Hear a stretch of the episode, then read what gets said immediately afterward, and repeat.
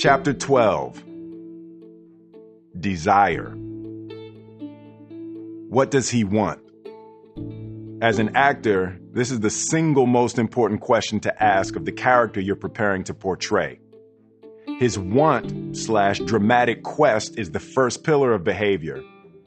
What someone desires is a portal into the essential truth of their personality. If you want to understand why someone did something, you need only answer the question, what did he want? An actor's overarching focus is to unearth the system of wants that intertwine and sometimes collide within the mind of a character to create their psychological driving force. Acting is like building out a new personality for yourself from scratch. Once you have a foundational comprehension of a character's central motivation, the real acting fun begins with the second question, why does he want it? But that's for later. The war between desire and obstacle is the heart and soul of dramatic storytelling. Sometimes the obstacles are internal. Those are the fun ones. In filmmaking circles, there's a simple axiom that describes the structure of a great character journey. Somebody wants something badly and goes for it against all odds.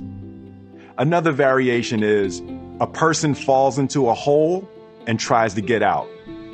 If you think about any movie you've ever liked, any character you've ever rooted for, it's because they wanted something you could relate to and they struggled risking life and limb to achieve it. What's true about movies is also true about life. You tell me what you want, and I'll tell you who you are.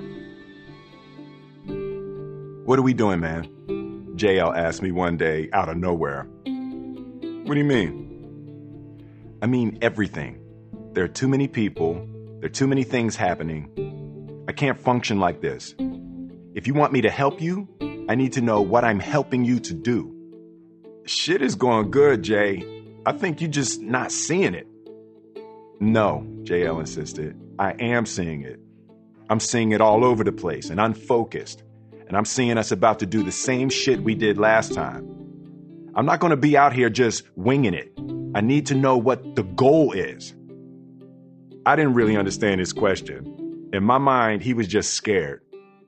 I knew he didn't do well with disorganization. He was a minimalist, damn near an ascetic. He had very few clothes. His bedroom was always kept in impeccable condition, and everything in his life had a place and a purpose. And when things weren't neatly arranged in a way he could get his head around, he felt disrupted, disturbed, and ultimately would want no part of it. So I was trying to give him a stabilizing, simple answer. The goal is to not be broke, Jay, I said, to be able to have fun, to be able to travel and live how we want, to not have the I R S taking our shit no more. So technically, that's five goals, and that's my problem. What is the dream? What are we trying to build? What do you want? He pressed definitively. I had never said this out loud before. I had tried the phrase in my head a few times, but I had never given it voice. My mom once laid out about fifty family photos of me and my brother and sisters all throughout our childhood. She stood smugly over them and asked me if I noticed anything. I scoured the pictures like a detective trying to discover the clue that would break the case. After a few minutes, I gave up. I don't notice anything, Mom, I said. Look at your brother and sisters. Notice how in some pictures they're looking off to the side or their faces are twisted or hidden behind someone. Now look at you. There is not a single photo where you are not looking directly into the camera. I've always had a sense of the camera. I love performing. I like the camera, and more importantly, it likes me. I had held a secret dream for as long as I could remember. I didn't even feel comfortable dreaming it. I didn't deserve to dream this big. But in my quietest moments, alone, there was a consistent yearning. an emotional compass that was always trained on the Hollywood sign. I wanted to do what Eddie Murphy was doing. I wanted to make people feel how I felt the first time I saw Star Wars. I wanted to be Eddie Murphy in Star Wars. So for the first time ever, I said it out loud to J L. I want to be the biggest movie star in the world. J L is the type of guy who rarely reacts outwardly. His standard face is poker. Whether you say, J L, your mom is on the phone, or J L, the oven just exploded and the whole crib is on fire, or I want to be the biggest movie star in the world. His countenance remains exactly the same. He never divulges what he's thinking. So you always find yourself leaning in for some tiny hint. I leaned in hard. Now that's a goal, J L said. Stephen Covey, in The Seven Habits of Highly Effective People, said there are only two human problems. One, knowing what you want, but not knowing how to get it. And two, not knowing what you want. Clarity of mission is a powerful cornerstone of success. Knowing what you want gives direction to your life. Every word, every action, every association can be accurately chosen and harnessed to precipitate your desired outcome. What you eat, when you sleep, where you go, who you talk to, what you allow them to say to you, who your friends are, can be corralled and launched toward your wildest dreams. Desire, however, is a double-edged sword, but that's for later. I didn't know that back then. When J L has a goal, his ability to educate and transform his mind is beyond that of anyone I've ever met. He spent the next few months reading every screenplay in Hollywood. Old ones, new ones, bad ones, good ones, successful movies that had already come out, failed movies that were never released, hits, flops, and everything in between. He probably read a hundred screenplays, and we would discuss the pros and cons of each. We had our goal. And the first question we asked was, what makes someone a movie star? As opposed to simply an actor. Movie stars tend to play likable characters who embody and depict the best of humanity. Courage, ingenuity, success against all odds. I love the idea of being a better person in a movie than I was in real life. I could protect people. I could kill bad things. I could fly. All the women would love me. They have to. It says it right there in the script. I came up with a way to describe what makes a great movie star character. I call it the three F's of movie stardom. You have to be able to fight, you have to be funny, and you have to be good at sex. Beneath the three F's are our deepest human yearnings. Fighting equates to safety, security, and physical survival. Being funny equates to joy, happiness, and freedom from all negativity. And being good at sex equates to the promise of love. And encompassing these qualities, the biggest movie stars make the biggest movies in the world. Movie stars put asses in seats. The next obvious question was, what are the key elements of the biggest movies? J L grabbed a list of the top ten grossing movies of all time to see if we could determine a pattern. And it was crystal clear. ten out of the top ten films of all time had special effects. nine out of ten had special effects and creatures. eight out of ten had special effects, creatures, and a romantic storyline. We would ultimately discover that all of the top ten movies were about love, but we didn't notice that back then. We knew what we were looking for. Now we just had to go find it and convince whoever had it to give it to us. The problem was that the biggest movies in the world were also the most expensive to produce and promote, meaning they were hyper-risky propositions. They were career-making or career-ending for everyone involved. I was young, unknown, inexperienced, and black, trying to convince studios to bet one hundred fifty million dollars production budgets and one hundred fifty million dollars promotional budgets on my charm, good looks, and modesty. Tanya used to smoke weed. To this day, I never have. I think Daddy-O's alcoholism made me keenly attuned to all substance use around me. I tried to let her do her, but now with the clarity of my new mission, I couldn't see how my girl smoking weed would be helpful. I was ready for a family. I was ready to start my life. I told her she had to stop. My demand was not received well. "You are such a priss," Tanya said. "It's just weed. I'm not snorting coke off the bathroom floor." "Drugs are drugs," I said, like it was deep. "No, they are not," she said indignantly. "This is not that serious." "Oh, this shit is very serious," I said.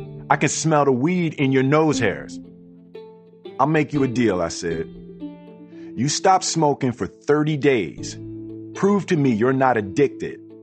Then we'll talk about it." She thought for a moment. I got the sense that she could have done it, but something about the inflexibility of my stance seemed to trigger a deep-rooted resistance within her. She loved me. She wanted to please me, but there was no way in hell she was going to let me control her. I can still see her standing there, arms folded, head cocked to the side, knowing she was about to make a big decision. Then, calmly, she said, "No. When you know what you want, it clarifies what you don't want. And even painful decisions, though not easy, become simple." "Cool," I said. Have you ever seen those National Geographic documentaries on the Alaskan salmon migration? The ones where the hungry brown bears stand in the middle of the river, waiting for the salmon to jump out of the water and directly into their mouths? That's how Alfonso Ribeiro and I used to stand outside of the Fresh Prince of Bel-Air casting office. Every black actress in Hollywood made the pilgrimage through those hallowed halls. One day in nineteen ninety, me and Alf were sitting having lunch. Alf was waxing philosophical about something. He is deeply passionate and opinionated, and he always felt that if he said things loud enough and chopped his right hand into the palm of his left hand hard enough, that it made whatever he was saying true. Then she walked by. I damn near choked to death on my Roscoe's chicken and waffles. "Who the fuck is that?" I whispered to Alf between his relentless chops. "She is not from L A" East Coast recognized East Coast. She was pissed. Apparently the casting agent had just told her she wasn't tall enough to play my girlfriend on the show. She hated that about Hollywood, that somehow her height, or lack thereof, was of more vital importance to the art than her abundant talents. Oblivious to all of this, I stepped into the river. "What up, shawty?"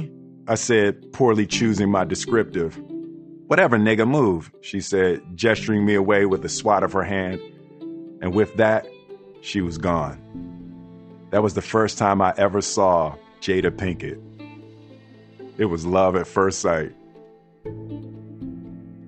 Alfonso found out that Jada had landed a role on a sitcom called A Different World, the eight thirty spinoff of the Cosby Show. He knew one of the writers on the show, and he found out when Jada was shooting. It was perfect. We taped on Friday, but A Different World taped on Thursday, so me and Alf could head over right after work. By this point, the Fresh Prince of Bel-Air was bubbling hard, and me and Alf were hot in these Hollywood streets. The plan was he and I would go to the taping of A Different World, and we would sit in the audience. That would give me an opportunity to adequately Fresh Prince flex. The audience would, of course, erupt when we showed up. Jada would hear all the cheering during the scene, and she would look out to the crowd and realize that it was because of me and Alf. So I pulled out the twenty-four karat herringbone gold chain, the Fresh Prince dancing across my chest, the T, the F, and the P, gleaming with V V S one clarity, round brilliant cut diamonds everywhere, fresh to death, ready to stunt. Everything was rolling like clockwork. Me and Alf step in, the place goes boom. I didn't see Jada, but she knew I was in the building. I shushed the crowd. Come on, y'all, come on, they trying to shoot, I whispered magnanimously as me and Alf took our front row seats in the right corner.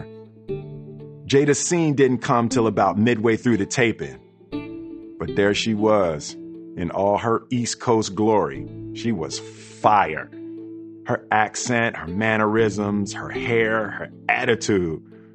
She felt like home. Between scenes, Alfonso saw his writer friend, Orlando Jones, who was talking to a gorgeous caramel-skinned woman in the front row center. She's clearly not from L A either.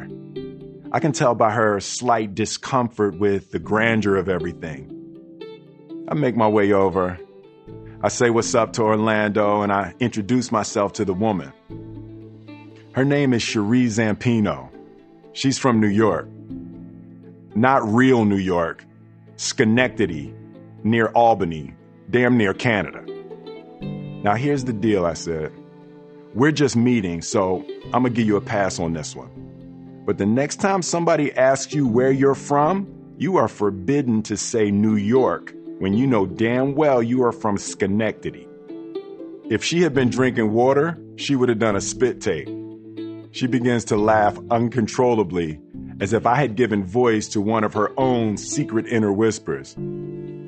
The bell rings, signaling for the audience to settle down so that taping can continue.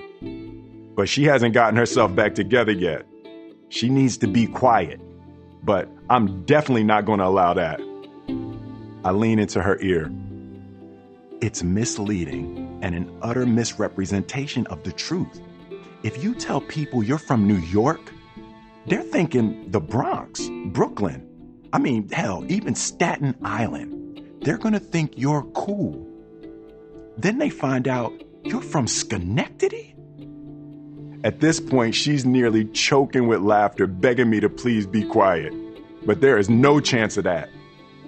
I'm just saying, you shouldn't be going around lying to people. Fucking Schenectady is not New York. You're sitting here representing Canada. You should be wearing a maple leaf sweater and handing out syrup.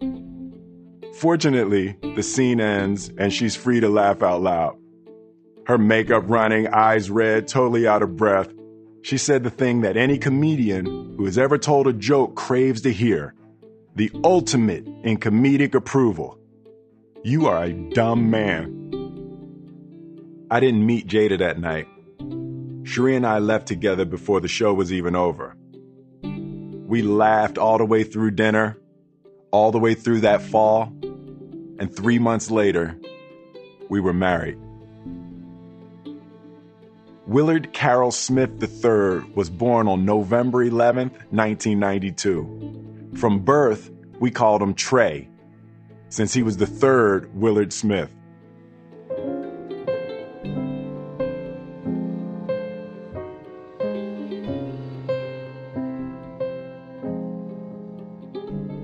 From the first time the doctor placed you in my arms, I knew I'd meet death before I let you meet harm. Although questions arose in my mind, would I be man enough against wrong, choose right, and be standing up? From the hospital that first night, took an hour just to get the car seat in right. People driving all fast got me kinda upset. Got you home safe, placed you in your bassinet. That night, I don't think one wink I slept. As I slipped out my bed to your crib, I crept. Touched your head gently, felt my heart melt, cause I knew I loved you more than life itself, than to my knees. And I beg the Lord, please let me be a good daddy. All he needs, love, knowledge, discipline too.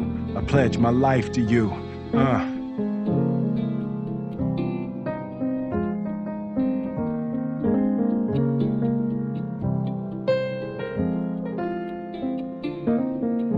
That's the public depiction of Trey's birth and my introduction to fatherhood. but that first night was far more emotionally tumultuous than my poetic verse suggests. Sheree was asleep, and we had a tiny bassinet for Trey in an adjacent bedroom. I couldn't stop looking at him. I was terrified. I had wanted this my whole life, and here I was, with my son, my wife, my family, my turn. My body was quaking, overwhelmed with the immensity of the responsibility of this tiny human life. I fell to my knees, sobbing uncontrollably, praying to God, please help me do it right. Please help me be a good daddy. My mind swerved and careened like a drone through my childhood. I had talked so much shit about Daddy-O. Now here I was. Would I be smart enough to orchestrate the building of a wall for my son? Could I put food on the table and keep the lights on without fail? Would I be strong enough to fend off someone who came to kill him? It's three a.m. I'm on my knees. I'm just a little boy. I never wanted my daddy so bad in my life. And then something clicked. Deep in a place where nothing had ever clicked before. A decision, an ironclad conviction. I wiped my tears. I stood up. I gently touched Trey's head. And I knew there were only two possibilities. One, I was going to be the best father this planet had ever seen, or two, I was going to be dead.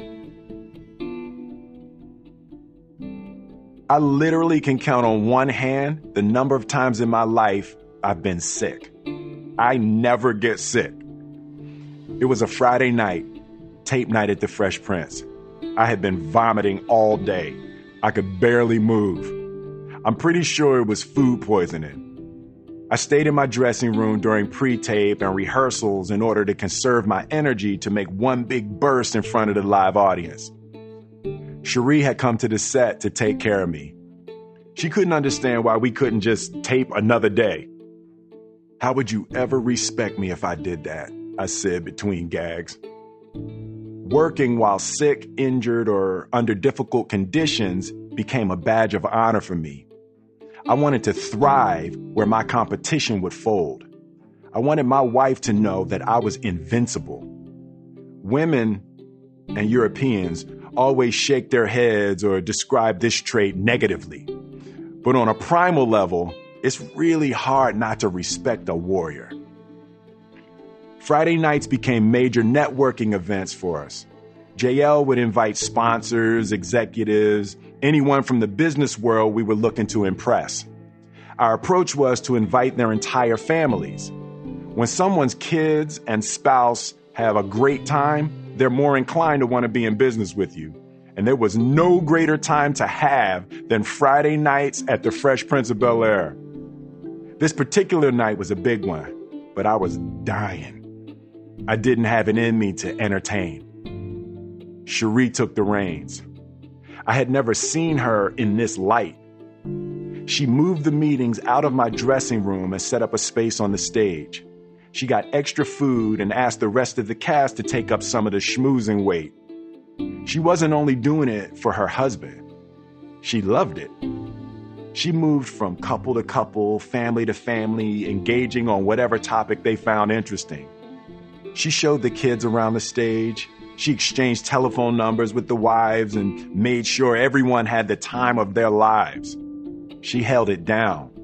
So I was able to pop in for ten minutes, seal the deals, and get to the taping. Sheree was the perfect hostess, bringing life to the wife I had seen in my head. Like Gia with Pooh Richardson, Sheree and I were a team in the will becoming the biggest movie star in the world business. We bought a townhome in Toluca Lake, strategically located nine minutes from N B C Burbank, where the Fresh Prince of Bel-Air was now shooting. This proximity would give me the maximum time at home and at work. These were prime logistics. The condo was also just seven minutes from the Buena Vista apartments where the whole Philly squad was headquartered, and only fifteen minutes over the hill into Hollywood, making it a perfectly situated staging area for my impending cinematic invasion. One Saturday afternoon, as I was studying my lines for Monday's table read, Sheree was in the kitchen cooking, which was just one of the aspects of her creative spirit. I loved the artist within her. She had gone to the Fashion Institute of Technology, which was actually in New York City.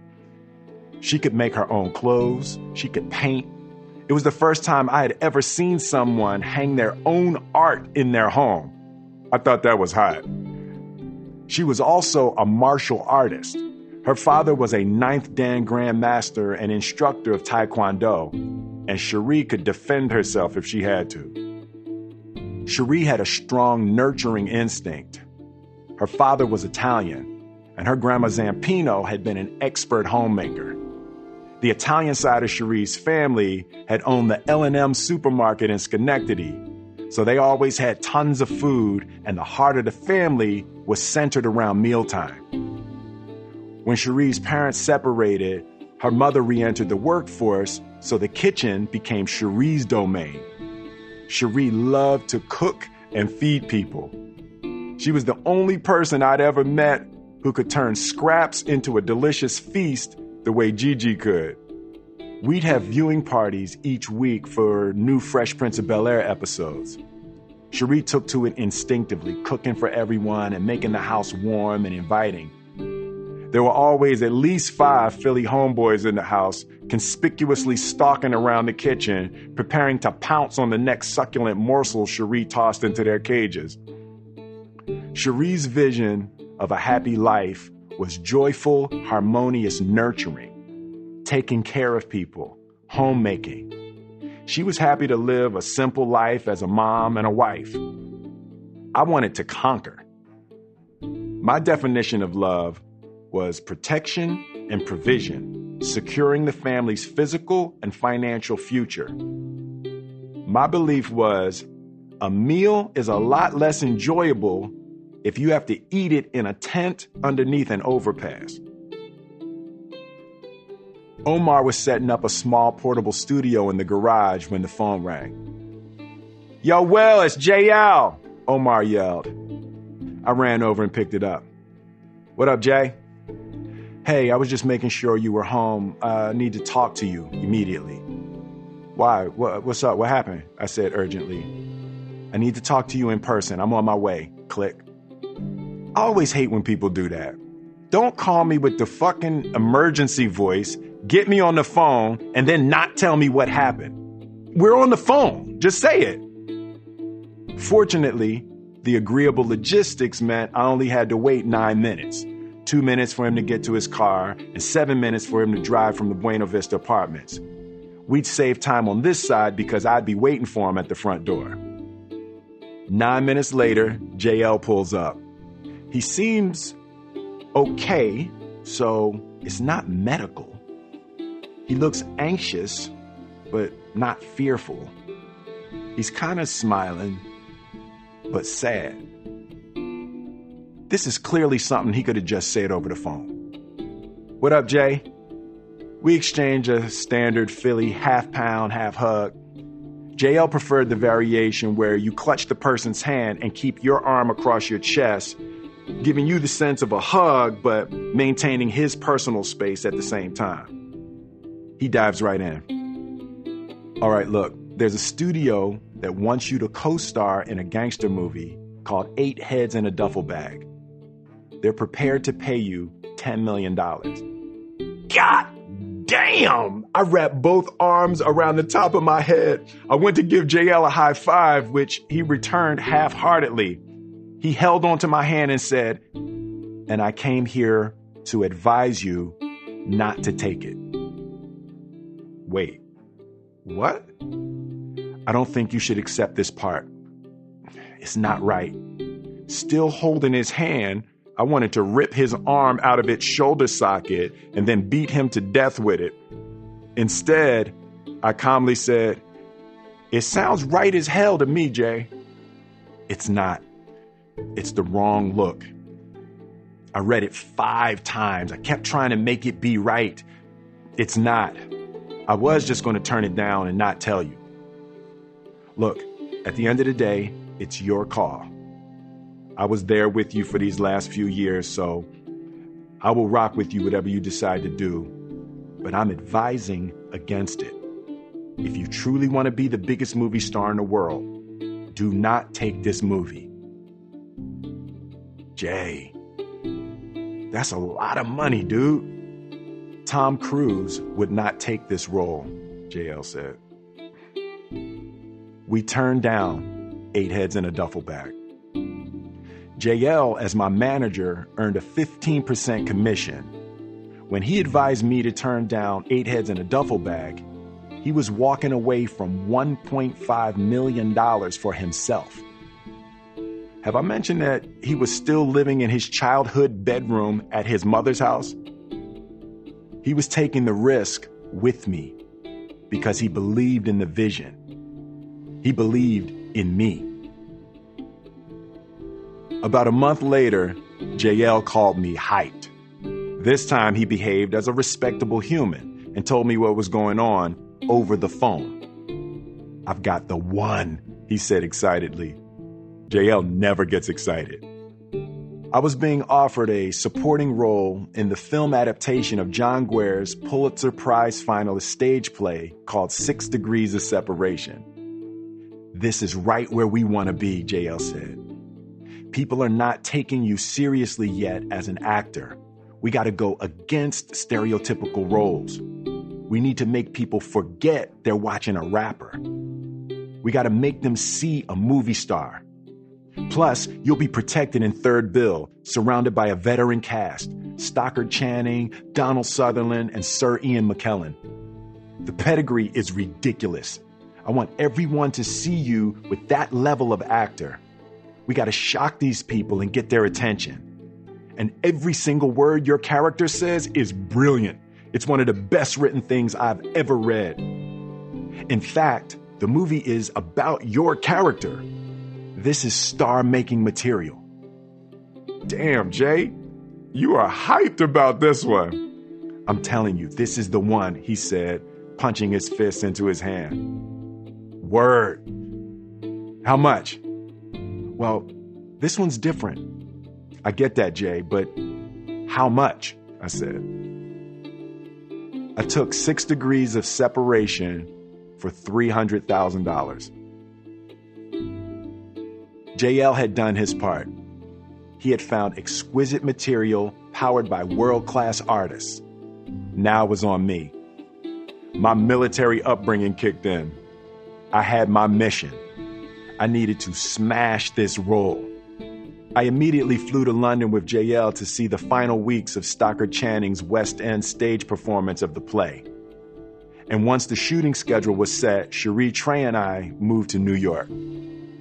Six Degrees of Separation is about a wealthy white couple who live on the Upper East Side of New York City. They're older and lonely, empty nesters whose kids have recently moved out. They spend their days collecting and dealing famous art. Then, one night, a young black man shows up on their doorstep. He's cut from being mugged and stabbed on the street.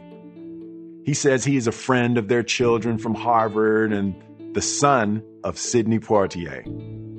The couple takes the young man in. And over the course of the story, Paul, my role, turns out to be a con artist.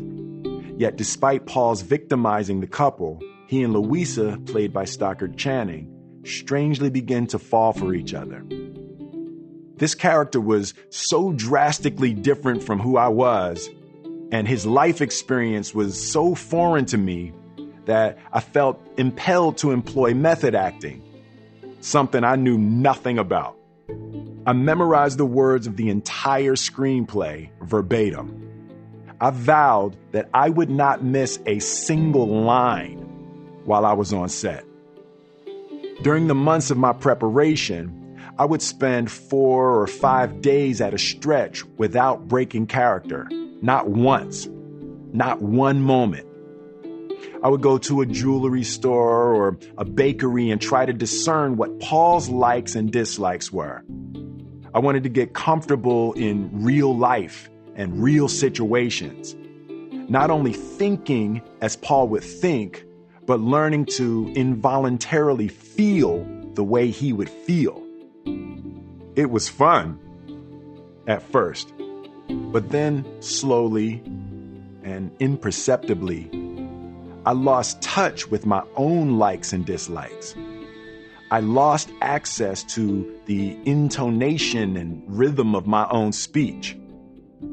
I lost touch with Will Smith. Sheree started to say things like, "Why are you looking at me like that?" And "Stop talking like that." I was totally oblivious. I couldn't figure out what she meant. In my mind, I was going back and forth between Paul and me. But Will Smith had quietly slipped away. Sheree was suddenly living with a stranger.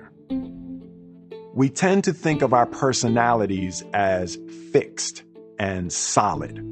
We think of our likes and our dislikes, our beliefs, our nationalities, our political affiliations and religious convictions, our mannerisms, our sexual predilections, et cetera, as set, as us. But the reality is, most of the things that we think of as us are learned habits and patterns and entirely malleable. And the danger when actors venture out to the far ends of our consciousness is that sometimes we lose the breadcrumbs marking our way home. We realize that the characters we play in a film are no different than the characters we play in life. Will Smith is no more real than Paul. They're both characters that were invented, practiced and performed, reinforced and refined by friends, loved ones, and the external world. What you think of as yourself is a fragile construct. Sheree and I were in the first few months of our marriage with a brand new baby. And for Sheree, I can imagine that this experience was unsettling to say the least. She married a guy named Will Smith, and now she was living with a guy named Paul Poitier. And to make matters worse, during shooting, I fell in love with Stockard Channing. Not as Will, but as Paul. I couldn't turn him off. After the film wrapped, Sheree and Trey and I moved back to L A. Our marriage was off to a rocky start. I found myself desperately yearning to see and speak to Stockard. I only saw her once, and I never said anything, but she's a vet, and I sensed that she knew what had happened. She probably said the words Sheree and Trey fifty times. Fortunately, it was time to go back to work on The Fresh Prince. "What the fuck are you doing?" Alfonso blurted out. "What do you mean, Alfonso?" I said. "That! I mean that! Why are you talking like that?" "Talking like what?" Paul said. "Like that," Karen chimed in. "The W is before the H. It's not what, Will," Alfonso said frustratedly. I had lost touch with the Fresh Prince. I couldn't remember how he walked or talked or which Jordans he preferred. This went on for ten full episodes at the beginning of season four. I had lost my sense of humor, my timing, my swag, my charisma, and my ability to improvise and ad-lib. Cast and crew alike were terrified. This was the season that Alfonso truly began to shine. For the first few episodes, the writers had to write away from my character and toward Carlton. Alfonso stepped up and took the comedic weight. No one knew what was happening. No one was relating my behavior on the set of Fresh Prince to my ill-conceived foray into the dangerous psychological world of method acting in Six Degrees. I couldn't tell a joke to save my life. The scary part was that I couldn't see what everybody else saw. But if enough people tell you that you're drunk, then you should probably sit down. So I immediately hired five or six of my friends from Philly to work on the writing staff, on the crew, and to surround me on set while I relearned how to play the character of Will. It worked. Right around mid-season, something clicked. I was in a scene with Karen, and my character was trying to convince her to go on a date with his teacher, but the teacher had a mole on his left nostril. And for Hillary, that was an absolute deal breaker.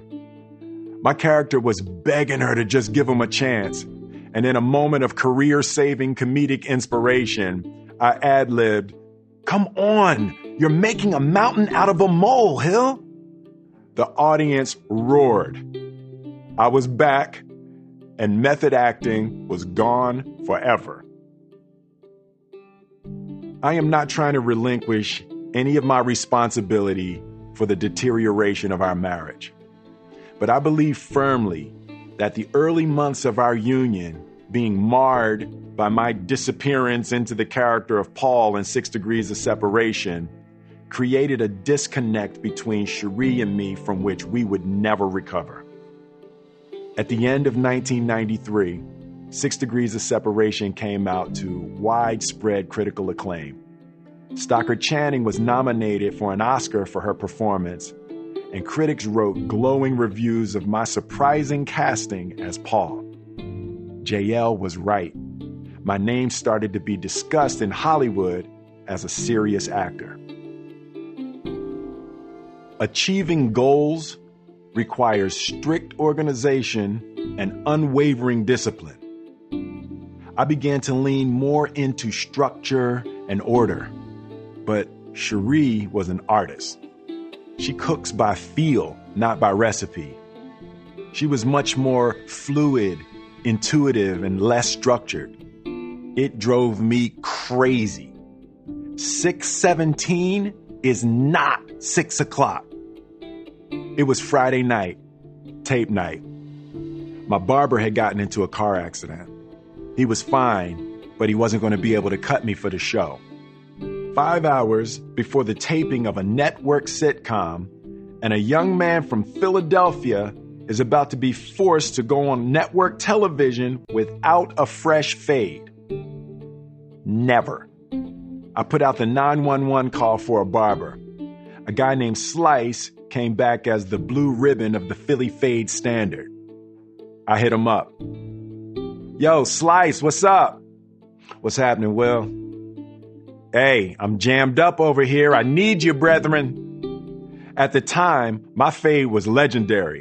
To cut my hair for the Fresh Prince of Bel-Air was not only a challenge, but also a catapult for a young barber in Hollywood. "Damn, Will, I would love to, man," Slice said, "but I, I got a cut I have to do in San Diego. The client is paying me cash, and I got my kids for the weekend." "San Diego? Man, that's a two-hour drive both ways. You need to come get this local money." "Oh, trust me, I would prefer local money. I would not be driving to San Diego if I didn't need it so bad. I got my kids. I got to break my baby mama off something." "How much is he paying you?" "Actually, whatever it is, I'll double it. Come get this local money." Slice was being paid five hundred dollars for the San Diego cut. I promised him a thousand to come directly to set. I didn't have cash with me, so I called Sheree. "Babe, how much cheese you got on you?" Uh, probably about two thousand. "Why?" Sheree said. "All right, I'm going to send a guy named Slice by in about an hour, so just break him off a G." "Okay," Sheree said. "All right, I love you. I'll catch you later." Slice came to set. Sharpened me up perfectly.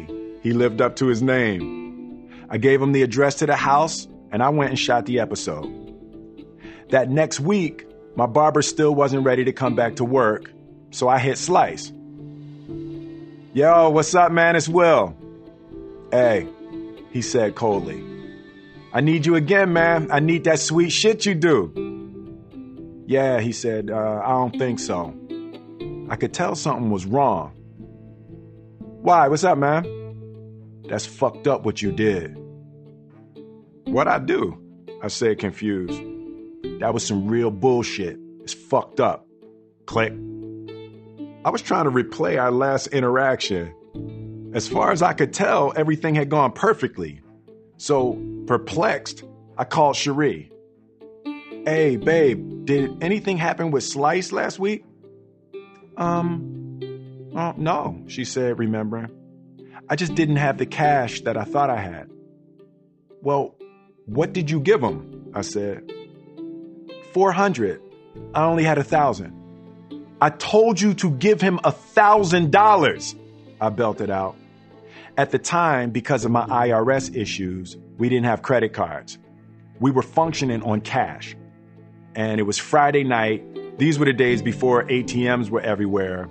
And it would be Monday at nine a.m. before we could have gotten more cash. That was all I had, she snapped back. He had his fucking kids for the weekend. I promised him the thousand dollars. I took him off another job. Well, I have a baby over here who's going to need to eat this weekend too. I wasn't giving him all my cash. What do you want me to do? I want you to do what the fuck you say you're going to do. So you just don't pay the man, you don't call me, you don't say shit. You broke my word. Will, I am not your errand girl. Ain't nobody say you was no errand girl. Just stop overreacting. He'll live. This moment is among the handful of times in my life where I hit an absolute ten of fury. In general, I'm a man who measures his words. This was not one of those times. You know what? Maybe one day you'll be worth something, I said, slamming down the phone. If God were to give me back one sentence from my entire life, to erase it, to make it so I never said it and the person never heard it, it would be those seven words. Something broke in our marriage. Something we would never get back. Sheree would later confide that that was the most her feelings had been hurt in her adult life. Sheree and I deteriorated quickly after that. We argued about everything. Nothing was too trivial to fight about. I recall criticizing how she washed a skillet. Sheree and I would go days without speaking to each other. We even invented a game that we played when people came over called You Know What I Hate About You. And the winner was whoever could make our guests laugh the most. I found myself yet again in love's death spiral.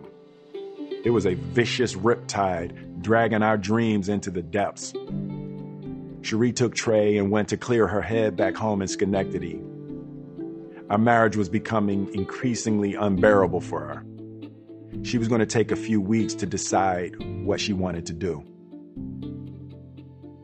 The Baked Potato was a small lounge in Studio City. Tisha Campbell and Dwayne Martin, two close friends of mine, invited me to join them there. They were strangely insistent that I show up. I'm not really a lounge guy, but they assured me that I'd be happy I came. A little after eight p.m., I walked through the door, made my way to their table. Dwayne, Tisha, and Jada Pinkett. And just like that, I was a lounge guy. Dwayne was always in the middle of some deal, brokering some takeover of something, managing the band while simultaneously purchasing the venue they were performing in. Tisha was the matchmaker. She knew that Sheree and I were on the outs, and she wanted to make sure, just in case, that I had no consideration other than Jada. They neglected to inform Jada or myself of this planned meeting. I had seen Jada a few times around town over the past year. Nothing too memorable. Casual Hollywood highs and buys. She was still stunningly gorgeous to me. Still swaggy. Still full of that delicious East Coast energy. But something was different. Something a little deeper. Something profound just below my depth of perception. Maybe it was that I was older now. I was a father. Perhaps I was more open, or maybe pain recognizes pain. But I felt her differently. She was only twenty-two, but her eyes felt like they had witnessed centuries. They seemed to know secrets and struggles far beyond her years. We talked about everything. She could meet me, ascend, and elaborate on all topics and subjects, from Tupac to apartheid, from college basketball to Ganesh and Eastern mysticism. It was like we went away to a private place alone, content to embrace the joy of our questions, unburdened by the quest for answers. Being together was the answer. Hours passed like minutes. I could sense the potential potency of our combined energies. Cities and empires were being constructed in my mind as we laughed and pondered and debated. Her body was so tiny, but her spirit was so strong. She was confident, solid, unwavering. A ten-ton cornerstone holding up the Great Pyramid. Jada would later confide in me that she had heard a voice speak clearly, with no sentimentality, just a matter of fact. That is your husband. For the time being, she rejected the prophecy. I was married, and that was a non-starter. We gently returned from our private inner sojourn and settled back into our hard metal seats. We said our extended goodbyes. Neither of us really wanted to leave. I walked her to her car and watched her drive away. I left that night dazed, smashed, imprisoned between elation and reality. I had met a queen, strong enough to bear the weight of my dreams. But it was not to be. A few days later, Sheree came home from Schenectady, and we decided we'd meet at our favorite restaurant, The Palm. They had the best lobster in the city. They were huge. We always ordered one, the perfect portion size to share. I guess I had hoped that the time apart and the intertwining of our forks over our favorite meal would somehow rekindle and reconnect our wounded hearts. I had certainly put my faith in the revitalizing power of melted butter and those silly plastic lobster bibs. I arrived first. Sheree had dropped Trey off at her mother's directly from the airport. She walked in. She was beautiful, as always. We hugged and took our seats. I had pre-ordered. She liked when I did that. We talked about Trey and Schenectady and her father's new dojo. He and Trey had had a ball. He had gotten him his own little gi. Everything was perfectly pleasant. But suddenly, I started to feel lightheaded. There was a weird, dry, metallic taste forming in my mouth. I tried to breathe through it. I was thinking, oh shit, am I about to pass out? Are you okay? Sheree asked, looking concerned. A surging wave of dizziness, a shortness of breath, beads of sweat jumping up on my forehead. Yeah, I'm good, I lied. Hey, uh, uh, let me run to the bathroom real quick. I charged into the bathroom and locked myself into one of the stalls. I sat down to try to catch my breath. What the hell is happening? I suddenly burst into tears. For the next twenty minutes, I purged, toggling back and forth between sobbing and laughing hysterically. Am I having a fucking nervous breakdown?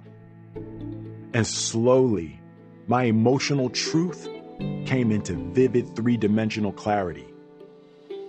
I knew with absolute certainty that Jada Pinkett was the woman of my dreams, but I had committed my life before God to Sheree, and there was no version of me ever going back on my word.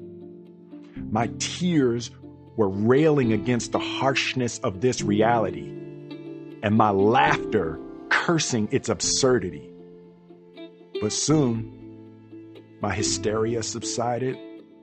I wiped my tears, and I exited the stall, fully prepared to spend the rest of my life with Sheree Smith.